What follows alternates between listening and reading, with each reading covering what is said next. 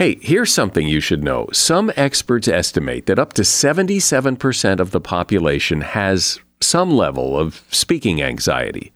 I actually thought it was higher than that. Strong communication is a critical skill for success, which is why I'd like to recommend a podcast I know you're going to love called Think Fast, Talk Smart, produced by the folks at Stanford Graduate School of Business. Think Fast, Talk Smart is the number one career podcast in over 95 countries. And here's why. Each week, Stanford lecturer Matt Abrahams, who, by the way, has been on this podcast a couple of times, Matt sits down with experts to discuss the best tips to help you improve all kinds of skills, from making small talk that leaves a big impression, keeping your nerves in check while speaking in front of crowds I mean, there's a reason this show has over 42 million downloads and counting.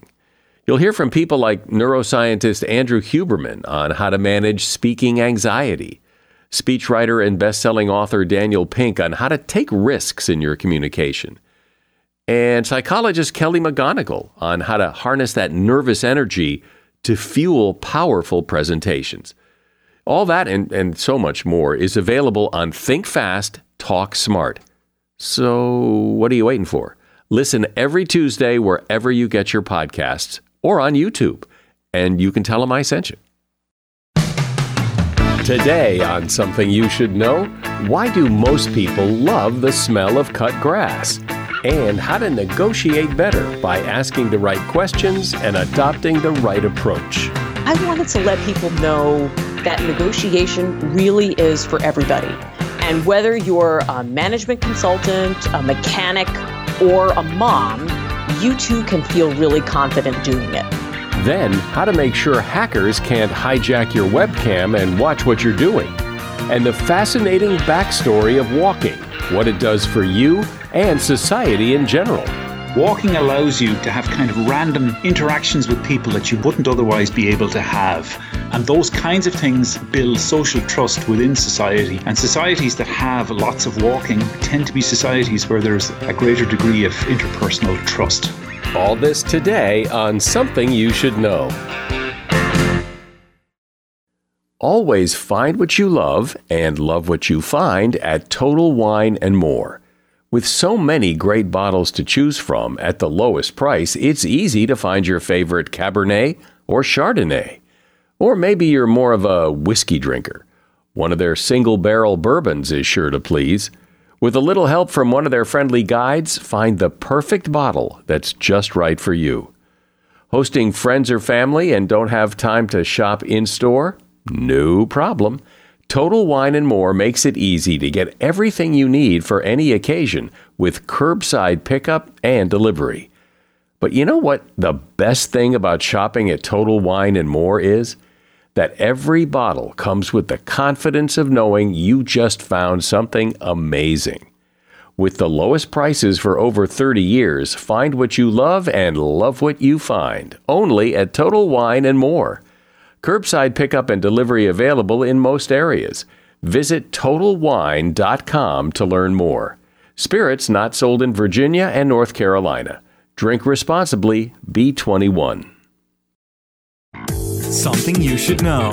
Fascinating intel, the world's top experts, and practical advice you can use in your life. Today, Something You Should Know with Mike Carruthers. Hi. Welcome to something you should know.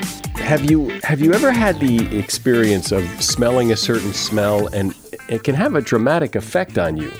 It can make you remember a certain time in your life or a person or a place. And scientists have studied how smells can affect you and some of this is really interesting. For example, the smell of fresh cut grass makes you feel good. Scent researchers found that a chemical released by a newly mowed lawn can actually make you feel joyful and relaxed.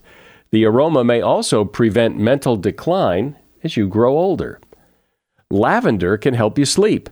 In a study of 42 college women, researchers found that the fragrance effectively eased sleep problems and depression.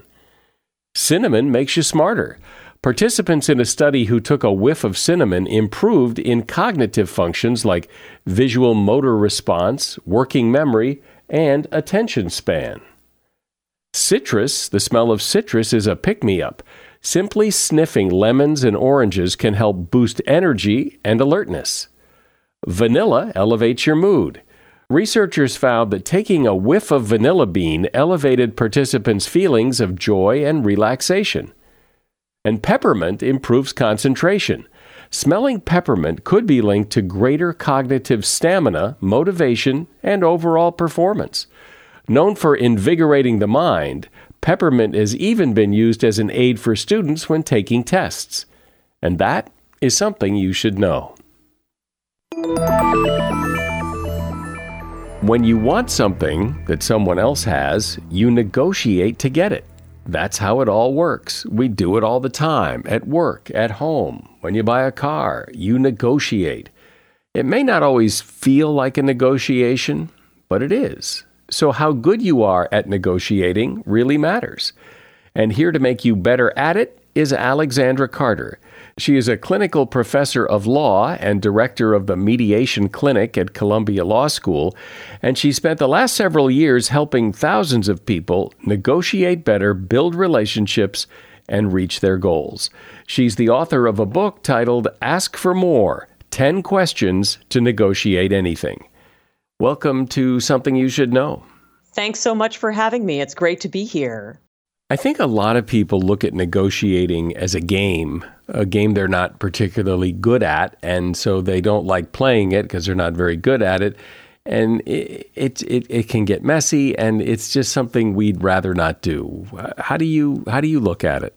a lot of people, and this used to include me, think that it's just a back and forth over money. And they can only negotiate well if they're senior business people or politicians, or if they're the biggest, most aggressive person in the room. And that's the only kind of person who can really negotiate well.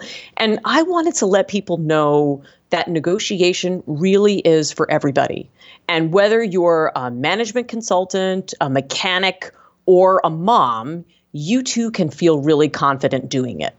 Yeah, I like that biggest person in the room thing because I think there is a there is a lot of intimidation, at least mm-hmm. in people's perception about negotiation. The the guy that can you know s- swing around in the room and and and be big is the is the person who often wins.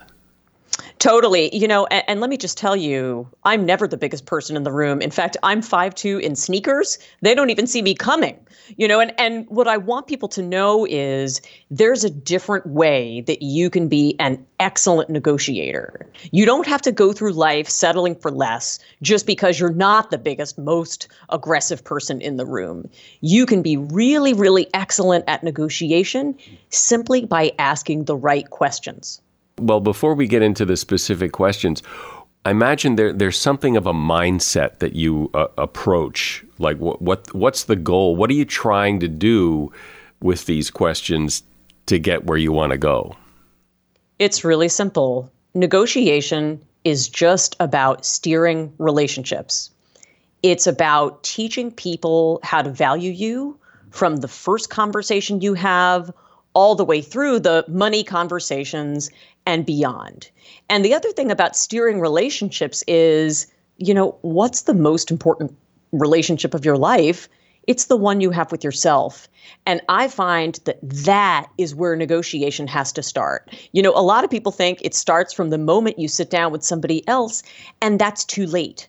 You know, it starts by sitting down with yourself and asking the right questions so that you go into that negotiation with power. Power is actually not about bluster or aggression, power is about knowledge.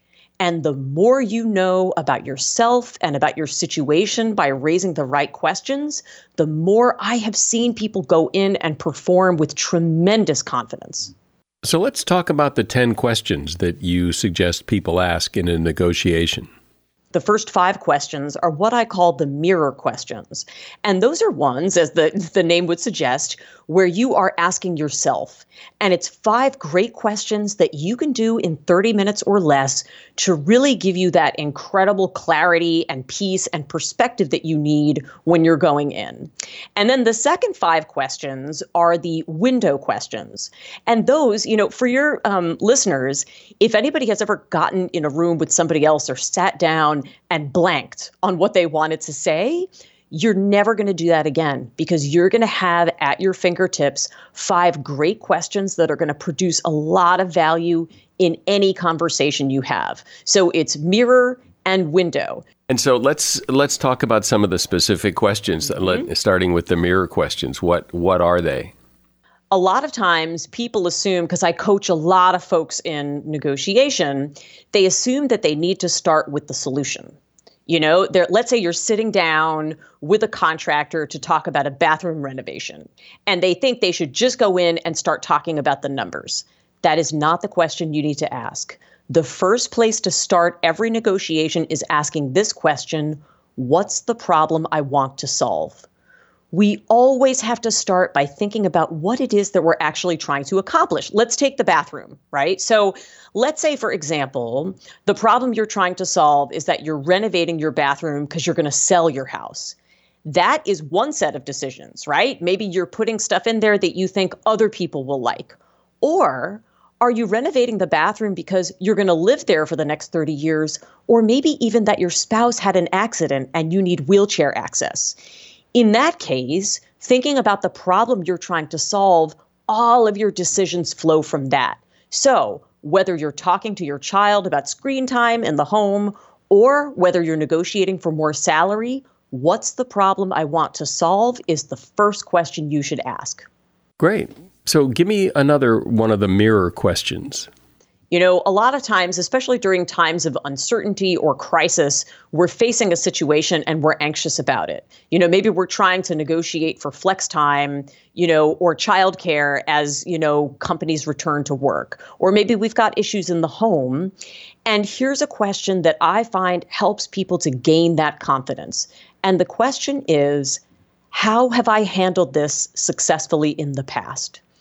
This is a great question to ask before you go into any conversation for two reasons.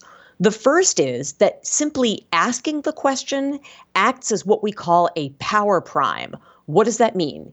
It means that simply by recalling a previous success before you go in to negotiate, you are proven to perform better. There's been research to demonstrate it. The second reason to ask this really powerful question is that oftentimes when we look back at a prior success, this is a data generator. If we write down in detail strategies that we've used before, chances are that at least one of those is going to work for us again. Now, I just want to answer a question that some of your listeners may be thinking, which is, you know, Alex, I've never dealt with coronavirus before, you know, or I've never been through this kind of a pandemic. And that's fine. None of us has. But I'm willing to bet that a lot of people have been through situations before where they had to pivot and adapt. Maybe it was 2008. Maybe it was another time, you know, in your business or in your life when you went through a time of uncertainty. And so, even if it's not exactly like this situation, look at something similar, write down what you did, and I know you're going to find something to help you here. All right, and so now you're primed and ready to go. You've you, have you have done your inward thinking, and now you're going to go start negotiating with the other guy. And the first question I'm going to tell you that people should ask on every occasion, it's kind of a trick because it doesn't have a question mark on it at all. It's two magic words, and those words are tell me. You know, it's amazing to me that even as a conflict resolution expert and professional, a few years into my work, I was still coming home and asking my spouse or my child questions like, did you have a good day? And when you ask somebody a question like that, whether it's an employee or somebody in your home, what's the answer that you're going to get? You know, usually it's a huh, yeah, okay. you don't get a lot from that question. Similar to, you know, when you go in, let's imagine you're going to ask for more salary. And your first question is, can we increase me by 10%? Again, what are the possible answers to that? It's a yes or no. And when you ask somebody a yes or no question, what's the easiest thing for them to answer? No. And so I want you to change that question. I want you instead to ask questions that start with tell me. Tell me how we can work together to get my compensation to the level that this position demands. Tell me what I need to do to demonstrate to you that I'm ready for the next level of management. Or even at home, you know, tell me, I've noticed you've been on your screens a lot today. Tell me more about what that's doing for you. You know, it sounds crazy, but that kind of question, even with a child, produces so much more information than you would get by asking a closed question. When I learned how to start my conversations with tell me, I made more deals, I had better relationships, and to be honest, you know, it affected even just the amount of, you know, peace and happiness I felt every day. Wow, that's pretty powerful. I'm speaking with Alexandra Carter. She is author of the book Ask for More 10 Questions to Negotiate Anything. What companies would you want to work for? Just Capital is a nonprofit that tracks which companies are a force for good. Companies like Bank of America, which just earned the prestigious Just Capital 2024 seal. Bank of America is ranked number one in the banking industry and number one for their ongoing commitment to workers offering best in class benefits, including a minimum wage of $25 an hour by 2025. Visit justcapital.com to learn how a just business is a better business. Furnished by Just Capital. Just Capital is a nonprofit that tracks which companies are a force for good. Companies like Bank of America, which just earned the Just Capital seal Bank of America is ranked number one for ongoing commitment to their workers with initiatives like Sharing Success, which awarded 97% of their teammates additional compensation, nearly all in stock. This is the program's seventh consecutive year, awarding more than $4.8 billion in total. Visit justcapital.com to learn how a just business is a better business. Furnished by Just Capital. So, Alex, when people talk about negotiating, it seems we're typically talking about money how to pay less for something or how to get more out of someone. But I know you, you have examples of, of times when, yes, the money's important, but there are other things to work into the equation. So, the first time I ever negotiated for a speaking gig, I was a fairly young professor, and um, somebody approached me. Uh, it was the dad of one of the little babies that my daughter played with. And um, he said, We'd love to bring you in. So I negotiated with them. This was my first time. And pretty quickly, I maxed them out on the money. And I was convinced that they had given me all they could. And so instead of seeing this as a win lose, right? Either I need to get more money or this deal is done, I said, okay, tell me more about the event. They gave me a bunch of information, and I said, all right, here's what we're going to do. So you're going to pay me this fee, which is under market but I'm going to do it if you can get me this. You've told me you have a professional photographer. I would like you to have that person take pictures of me with your company logo in the background while I'm on stage and give those to me to use for my portfolio. I'd also like to know a very senior department head who's willing to serve as a reference for me for my future engagements. The value of those additional things turned out to be not only more than the difference between what they paid me and market value, but I went on to generate probably 50 times that in all of the referrals that I got from that one deal. So they got what they needed, which was a great speaker at an under market price, and I got what I needed. When you negotiate from your needs, you can create that mutual win. After you ask the tell me question, what's another one? So I think I just previewed it, but one of the questions I love is what do you need?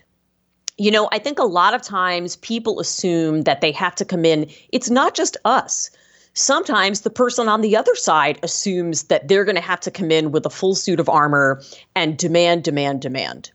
When we ask people what they need, this question has an amazing way of kind of cutting through you know some of the some of the bs that you were talking about even in a situation where it's a, a car you know sale. I've gone in before and said look you know i know you're a human being and i know a person you know you're a person who's trying to support your family also right? I'm doing the same. So what do you need to get this done right? Here's what i need. I've told you my constraints. What do you need to show here to make this workable and it's amazing how when you do that, it takes down some of the defensiveness and the person actually will, you know, give you a better deal or level with you about what it is they need to show. This can work with a car dealer. It's also great if you're working with a landlord during coronavirus, you know, asking them what they need. Landlords have needs too. They may need not to have evictions they may need to show occupancy. They may need to have some cash coming in the door, even if it's not the full amount of the rent. And so when you ask somebody what they need, you get the keys to the kingdom so that you can then, again, find that target and hit it for a mutual win.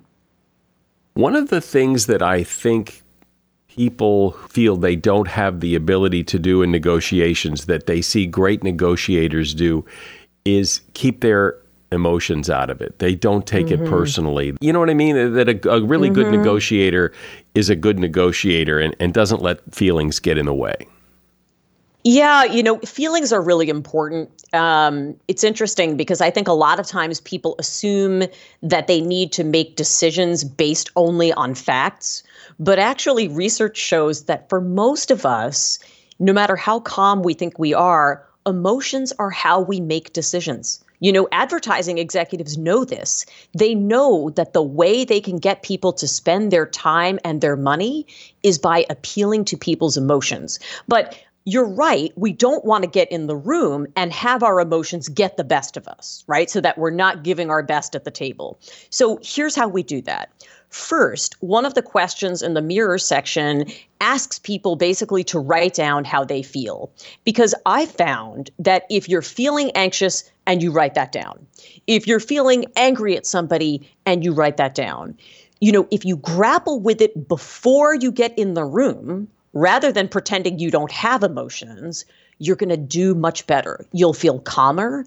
There's a way in which, you know, writing down what you feel ahead of time helps you release it so that then you can get to the table and you also you know what to do. We haven't really talked too much about tactics, negotiating tactics that you hear a lot about. And I, I don't know where you stand and which ones you use, but but let me ask you about one, and that is the tactic of walking away walking away can be really effective when it comes from the right place.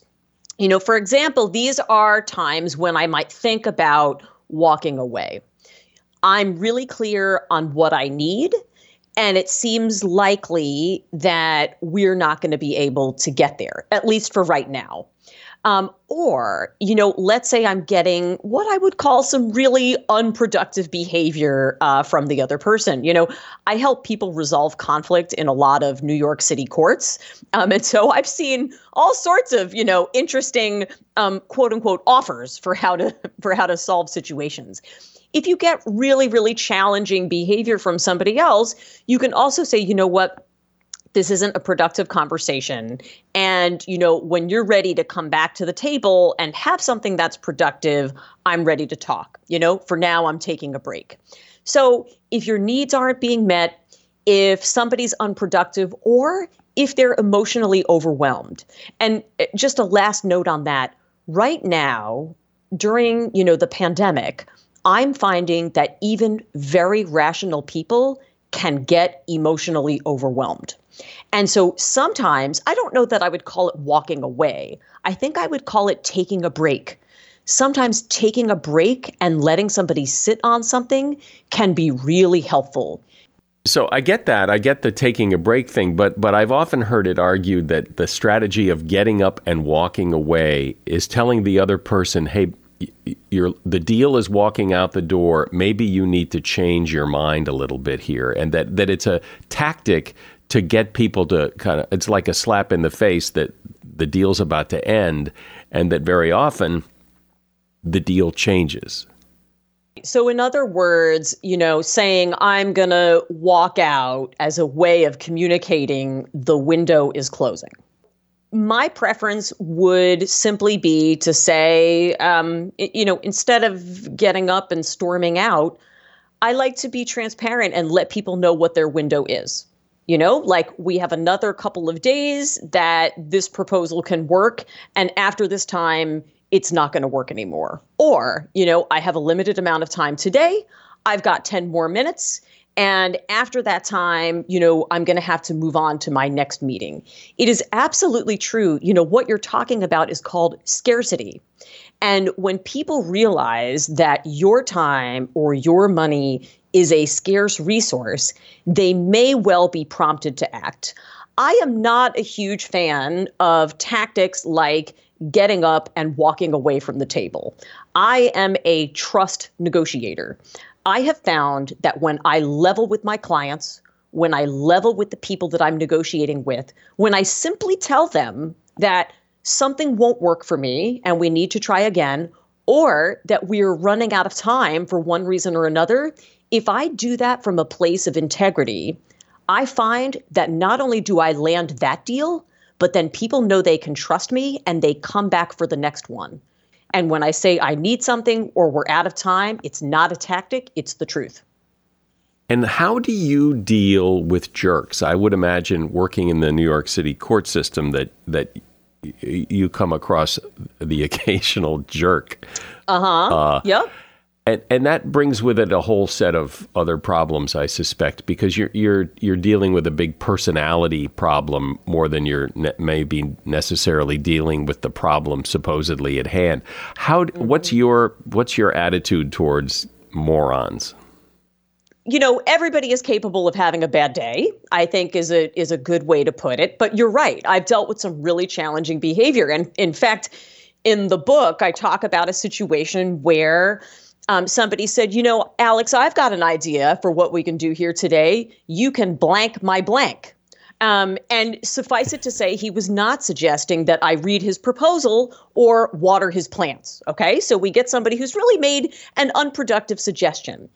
And my tactic for that is I simply look at the person and say, um, How does blanking your blank help us here today?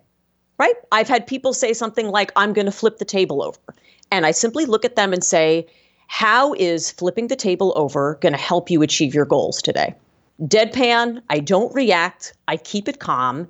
And I'm telling you that a lot of the time, when I ask people how that unproductive behavior is going to help them reach their goals, they can take a moment and they can recollect themselves. Sometimes that's enough to bring them back from the brink. But when it's when it's not just a, a tactic like I'm going to turn the table over, but it's just a, a, a, jerk in general who who says, "Look, honey, this is how it's going to go," and they try to intimidate you.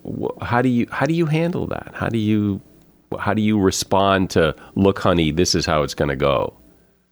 I did have somebody call me honey. And I simply laughed and said, Hey, that's my husband's name for me, so you're going to have to pick another. Um, I use a lot of humor when I'm responding to people. I try, first of all, to stay calm and be the grown up no matter what. Um, and where I need to, I simply revert back to that's not going to help us here today. What you've told me is, you know, here's what your goals are. And um, here's what I'm telling you we need to get there. And I repeat and rinse and repeat as necessary.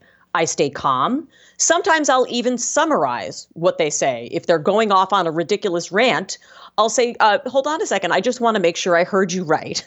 And I will repeat some of the ridiculous rant.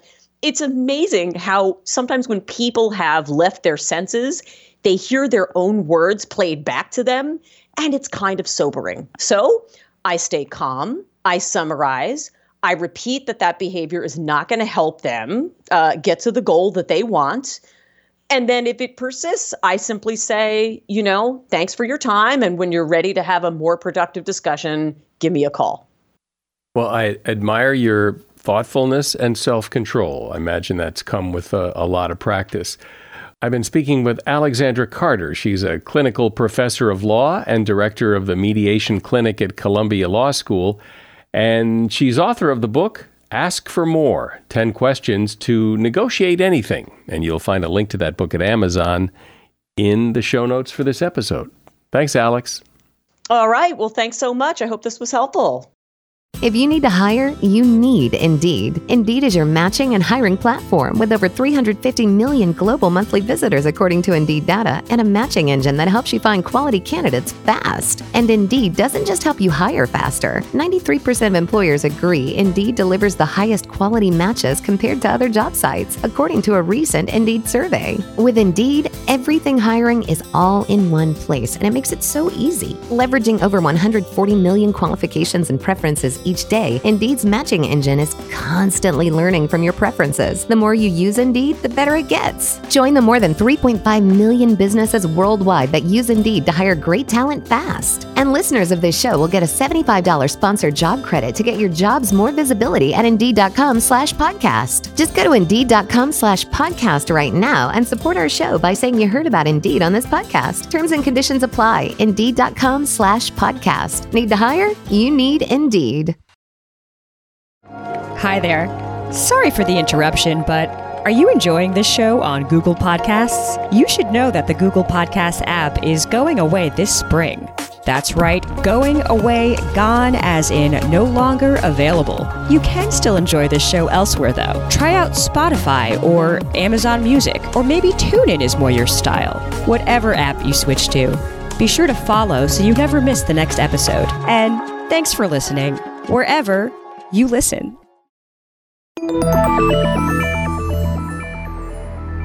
Unless you have a disability that prevents it, one thing I'm sure you're going to do today and every day of your life is walk. It's how humans and a lot of other creatures get around all the time.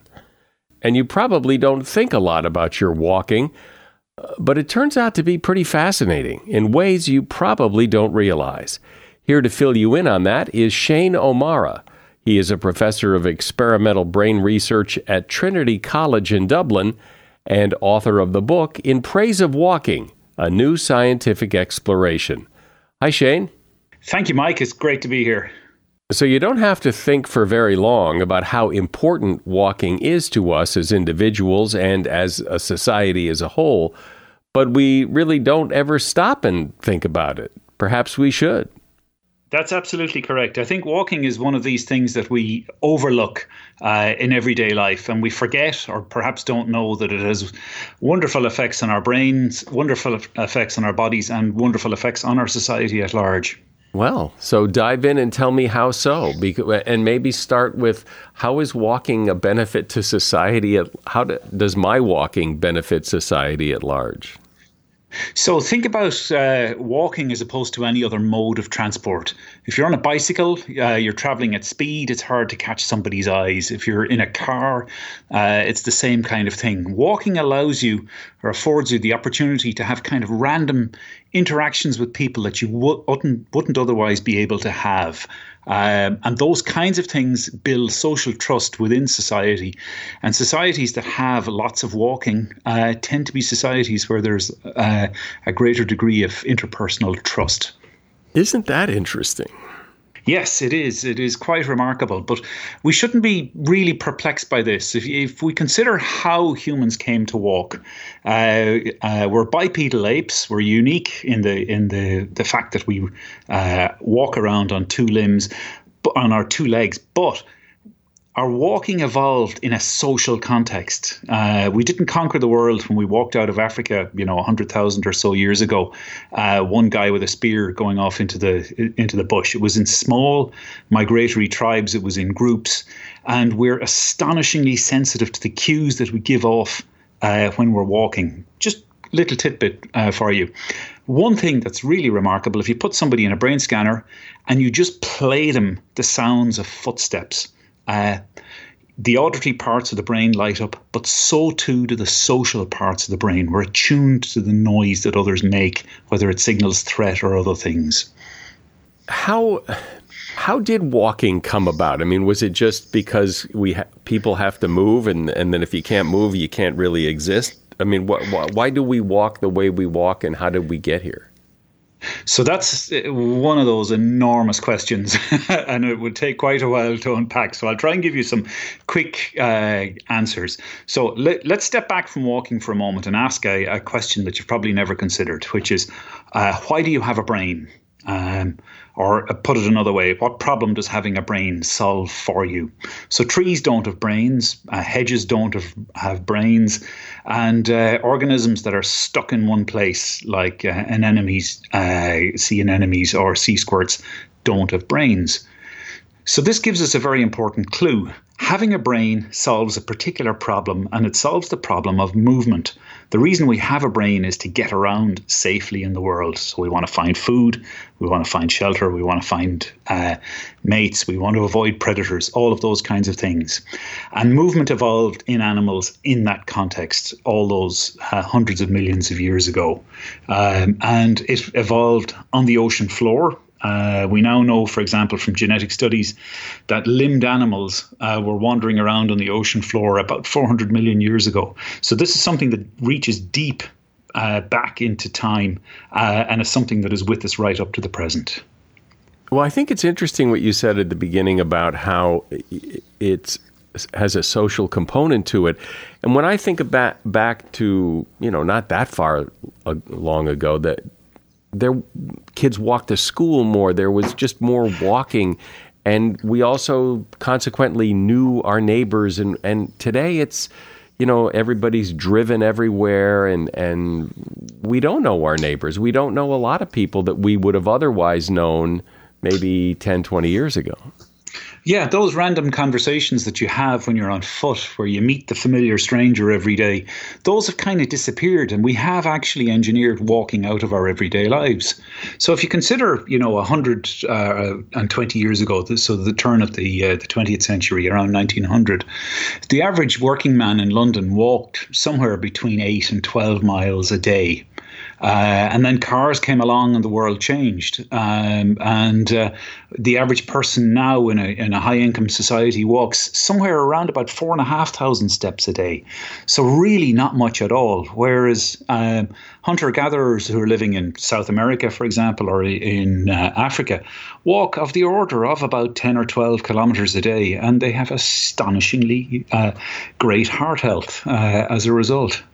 Walking has gotten a bit of a bad rap. It, it's kind of the low man on the totem pole of exercise. Like you could really exercise, but at least you could walk because it, if you don't do anything, uh, just walk around the block because it's something. It's not much, but it's something.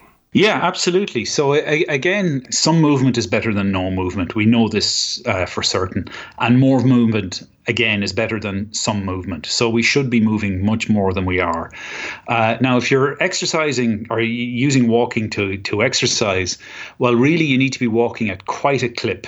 Uh, you know, sort of uh, at a speed that uh, causes you to have difficulty talking to another person, having difficulty listening to a podcast. Um, so, sort of let's say five and a half to six kilometers an hour, something of, of that kind of order.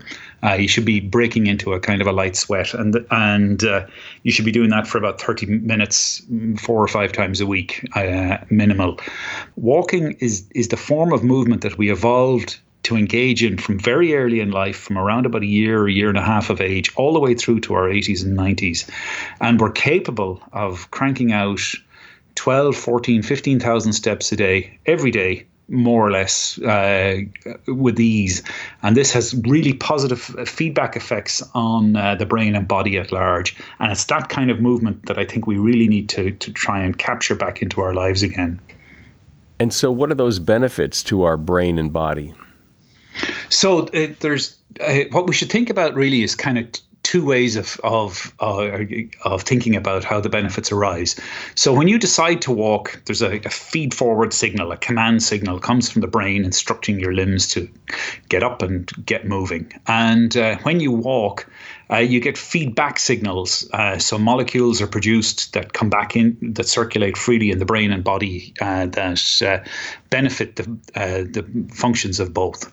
Uh, so when you're moving, your senses are sharpened. Um, you, your acuity for hearing, for example, goes up a little. Your vision improves a little, and you're exercising parts of the brain that were previously quiet, which really do need regular outings. So, one of the problems, of course, that happens with aging is frailty and uh, loss of balance. Um, and uh, we now know uh, through many studies that uh, actually one of the easiest ways to overcome the problems of, of frailty and, and uh, loss of balance as you get older is literally to put on your shoes and get lots of walking in over surfaces that are a little bit demanding, that require you to rebalance yourself uh, consistently. And uh, by the same token, getting out and moving uh, stops blood pooling in, in the kind of lower extremities and the limbs. And you get these wonderful molecules known as myokines, uh, which are uh, molecules produced by, by muscle cells uh, that help build uh, the, the blood vessels of the body and also help build the fabric of the brain is walking walking um, i mean can you improve can you get better at it do we just get better naturally because we walk a lot or could we get better at it uh, you do, of course, get better at it. You you got better at it as, as uh, you transitioned from being on four limbs at the age of ten or eleven or twelve months. Uh, and what we know is that uh, when infants first start to walk, uh, they're quite clumsy, uh, but they make what's called an obligate transition. Every, you know, you you just do this. You don't have to be trained to walk. It, it, the genes in your in your spinal cord and other parts of the and in the and, and in the brain make this demand of you. And when you start to walk at first, you are not very good. You fall regularly. We we know from from uh, studies of infants learning to walk that they fall as many as 17 times an hour, and that they walk maybe 2,000, 3,000 steps an hour. So this is something that uh, is is intensely demanding on you, and you don't become a skilled walker um, at that age until you've put in something like six months or so of continuous practice. And if you're frail, you know, for example, if, if you've ended up in hospital um, and you've ended up on your back for a long time, uh, you lose some of the ability to walk. Some of your muscular control is gone. Uh, you lose muscle volume. You lose muscle strength, and you have to build that back up again. Uh, so this is one of the jobs of, of rehabilitation after surgery is, is to get you moving in in a way that allows you not to fall over when you're moving. Well, one interesting change in the way people walk today is a lot of people walk while their neck is bent looking down at their phone. Absolutely. And uh, of course, there were lots of scare stories about people stepping off the, the edge of the sidewalk and getting hit by cars and things like that at first. But what we now know, actually, quite remarkably, is that uh, uh, with a little bit of, of practice, your peripheral vision actually improves uh, when you're walking around like that. Uh, and there's a really easy way to demonstrate this. Um, if you ever fly through uh, Schiphol Airport in Amsterdam, they've done something really clever. In the old part of the airport uh, where the, the, the, railway station is, um, they have metal pillars or iron pillars that are, I guess, 100 or so years old. And walkers were kind of bumping into these. So they've, they've put uh, uh, tiles that reflect a little flanking these pillars. And uh, people catch them in their peripheral vision while they're walking and they don't bump into them anymore. What's happening is you're training your peripheral vision. If you if you uh, focus uh, your vision on this thing that's sitting in your hand, uh, it, that's quite a dangerous thing to do. So the brain, being a clever device, kind of reallocates a little bit of attention to your peripheral uh, vision so that you can engage in a engage in a, a collision avoidance. What is it about walking that you think is most interesting to you? What What do you find really fascinating that maybe people don't know about walking? Uh, let me pick on two areas. One is that walking is possibly the most effective uh, boost uh, to creativity that we know of. So psychologists are clever and and a little bit evil. So when they want to test your creativity, they bring you to uh, the lab and they uh, hand you a succession of, of objects. Uh, that might be a, a, writing pen, it might be paperclip, or whatever it happens to be. And they they tell you come up with as many uses for this object as you can in the next thirty seconds. And you might come up with seven or eight uses. Um, and they give you a succession of these. And what you find is that people vary in their ability to come up with all, what are called alternative uses. And people who engage in, in what's known as knowledge work, uh, so work with your brain rather than with your hands, tend to be very good at these kinds of tasks. However, if instead of just getting people to do the task, uh, you get them to walk for eight or 10 minutes beforehand, what you find is that the number of alternative uses that people generate about doubles, uh, which is really quite something. And there's also another remarkable effect. Uh, it works independent of age. So, a, a, a very clever uh, uh group in, in Japan conducted exactly this experiment, which had originally been done in, on uh, uh, college students, and they did it in elders, so people in their 70s, and uh, compared them with a group in their 20s. And what they found was that the, the, the people in their 70s who went for a 10 minute walk before generating the alternative uses uh, came up with about twice as many ideas as the seated 20 year olds. Uh, so it gives a boost to creative idea production. And I think we kind of know this actually, because you know if you've got a difficult problem to solve, go for a walk. Uh, we we kind of know that it's a good way of focusing our, our thoughts around the thing that we want to solve. So so that's one thing I'd say. So the the other area I'd point to is that walking and mental health are remarkably tied up together uh, in ways that people don't quite appreciate. So that um, there are lots and lots of longitudinal studies now looking at the relationship between the numbers of steps that people take every day over 8, 10, 12 years and the likelihood that that, for example, they might succumb to major depressive disorder, which is a, a, a really terrible problem, uh, particularly in the Western world. And uh, one recent study, for example, of, of about 35,000 Australians showed that the risk of succumbing to major depressive disorder in a group without psychiatric impairment, so they are not starting with any psychiatric problems, falls by about 12 or 15 or so percent um, in the people who are walking compared to the people who are not.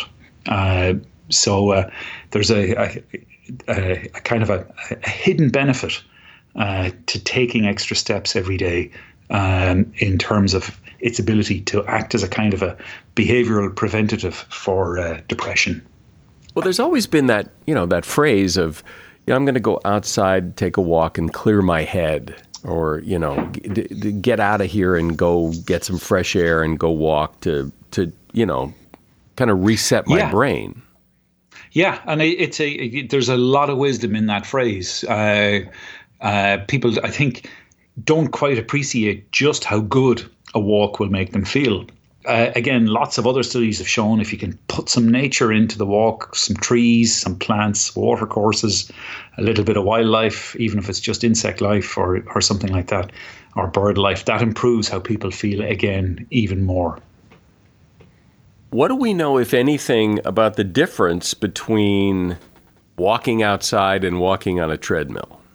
This is one of these interesting paradoxes. We know an awful lot about the physiology of walking from treadmills. So you you can bring people in, you can split the treadmill belt, you can make one leg run a little bit oddly compared to the other, you can hook people up to electrodes and things like this. So we know a, a lot about that, and we've learned an awful lot about how the spinal cord controls movement and uh, all these other things. Um, but what we know for sure is that getting people to walk outdoors in nature where they're actually feeling um, nature on their faces, whether it's the sun, the rain, the wind, or whatever, and where they can see uh, other life around them, that has a marked effect in terms of, of uh, how good they feel in the moment. Uh, so there's there's little doubt that uh, walking is good for you, even if it is on a treadmill. If you can't get any other form of walking in, please do that. Um, but uh, if you want to get an extra buzz, get outdoors. Uh, put your coat on if you have to, or whatever. Uh, you'll feel the benefit of it. You said at the beginning of our conversation that, and I think this is important, that the, the kind of walking you do matters. That, in other words, taking kind of a leisurely stroll is not going to give you the benefits of a brisk walk. That yeah, certainly for heart health. Um, but I think we should be thinking about walking in terms of of different types of walking and the purpose that you're engaging in for that kind of walking. So uh, I do a lot of writing, for example, by uh, dictation. Uh, and I do it out and walking, and I, I, dictate from bullet points. I can't walk fast when I do that kind of walking. Uh, there's social walking. We go, I go out for a walk with a friend, or go out for a, a walk with my family uh, which is again quite a different type of walking. And then there's walking with purpose to the shops to pick up uh, food or whatever it happens to be. So walking serves lots and lots of different purposes. Uh, and it would be nice if we had lots of different words for these things, but I, I don't think we really do. I think I think we kind of have to think about, uh, you know, uh, walking for problem solving, walking for uh, social purposes or for social engagement, walking because we're going to get food or whatever it happens to be. There's many different types, and I, I, think intuitively we know this. It's just we. I don't think we have good labels for these different types of walking. Well, who knew? And and I think it's interesting to talk about something so so pedestrian as walking, and but there is a lot to it. My guest has been Shane O'Mara. He is a professor of experimental brain research at Trinity College in Dublin. And the name of his book is In Praise of Walking A New Scientific Exploration. There's a link to the book at Amazon in the show notes. It's a good idea from time to time to remember that if your computer has a camera, hackers could be watching you through it. It's a terrifying thought, and here are a few steps you can take to protect yourself from Norton Antivirus. Don't click on suspicious attachments, especially sites offering free downloads of music, TV shows, or videos that could activate the camera. Don't keep PCs with webcams in your bedroom and remind family members not to do anything in front of a webcam that they don't want the whole world to see. Secure your wireless connection. Make sure its connection is protected with a unique password. Be really careful about accepting technical help. Would be hackers have been known to ingratiate themselves with people online offering help and then rigging the webcam so they can spy through it. Look for the indicator light. On external webcams, you'll usually see a red light when the camera is on. In the end, hacking experts agree the low tech solution is your best bet. Cover the lens with tape or a post it note, or disable the camera when you're not using it, especially if you're on public Wi Fi. And that is something you should know. The best way to support this podcast is really simple. It takes just a second. It's simply to share it with someone you know. I'm Mike Carruthers. Thanks for listening today to Something You Should Know. No matter what moves you made last year, TurboTax experts make them count. Did you maybe buy a second property to rent out? That's a move. Did you go back to school to get your degree? That too is a move, a smart move. Did you commute to work across state lines? You see, that's a move. Did you relocate for a fresh start? Well, that's the definition of a move. Maybe you moved into a house boat instead of a house house. Or perhaps you crushed it in the stock market in 2023. TurboTax experts make all your moves count, getting you every credit and deduction you deserve, filing with 100% accuracy, and getting your max refund guaranteed. Switch to TurboTax, make your moves, and they will make them count. See guarantee details at turbotax.com/guarantees. Experts only available with TurboTax Live. Movies, TV shows, books, podcasts, and more. It's what women binge with Melissa Joan Hart and her friend Amanda Lee. We have Lauren Bosworth with us. Yay! Yay! The Hills. So, what is like your number one question from fans? The primary question I still get asked was, "What is it real?" In 2024, to me, is a surprising question to get because I feel like everybody has been through the reality TV gauntlet at this point. What women binge wherever you listen.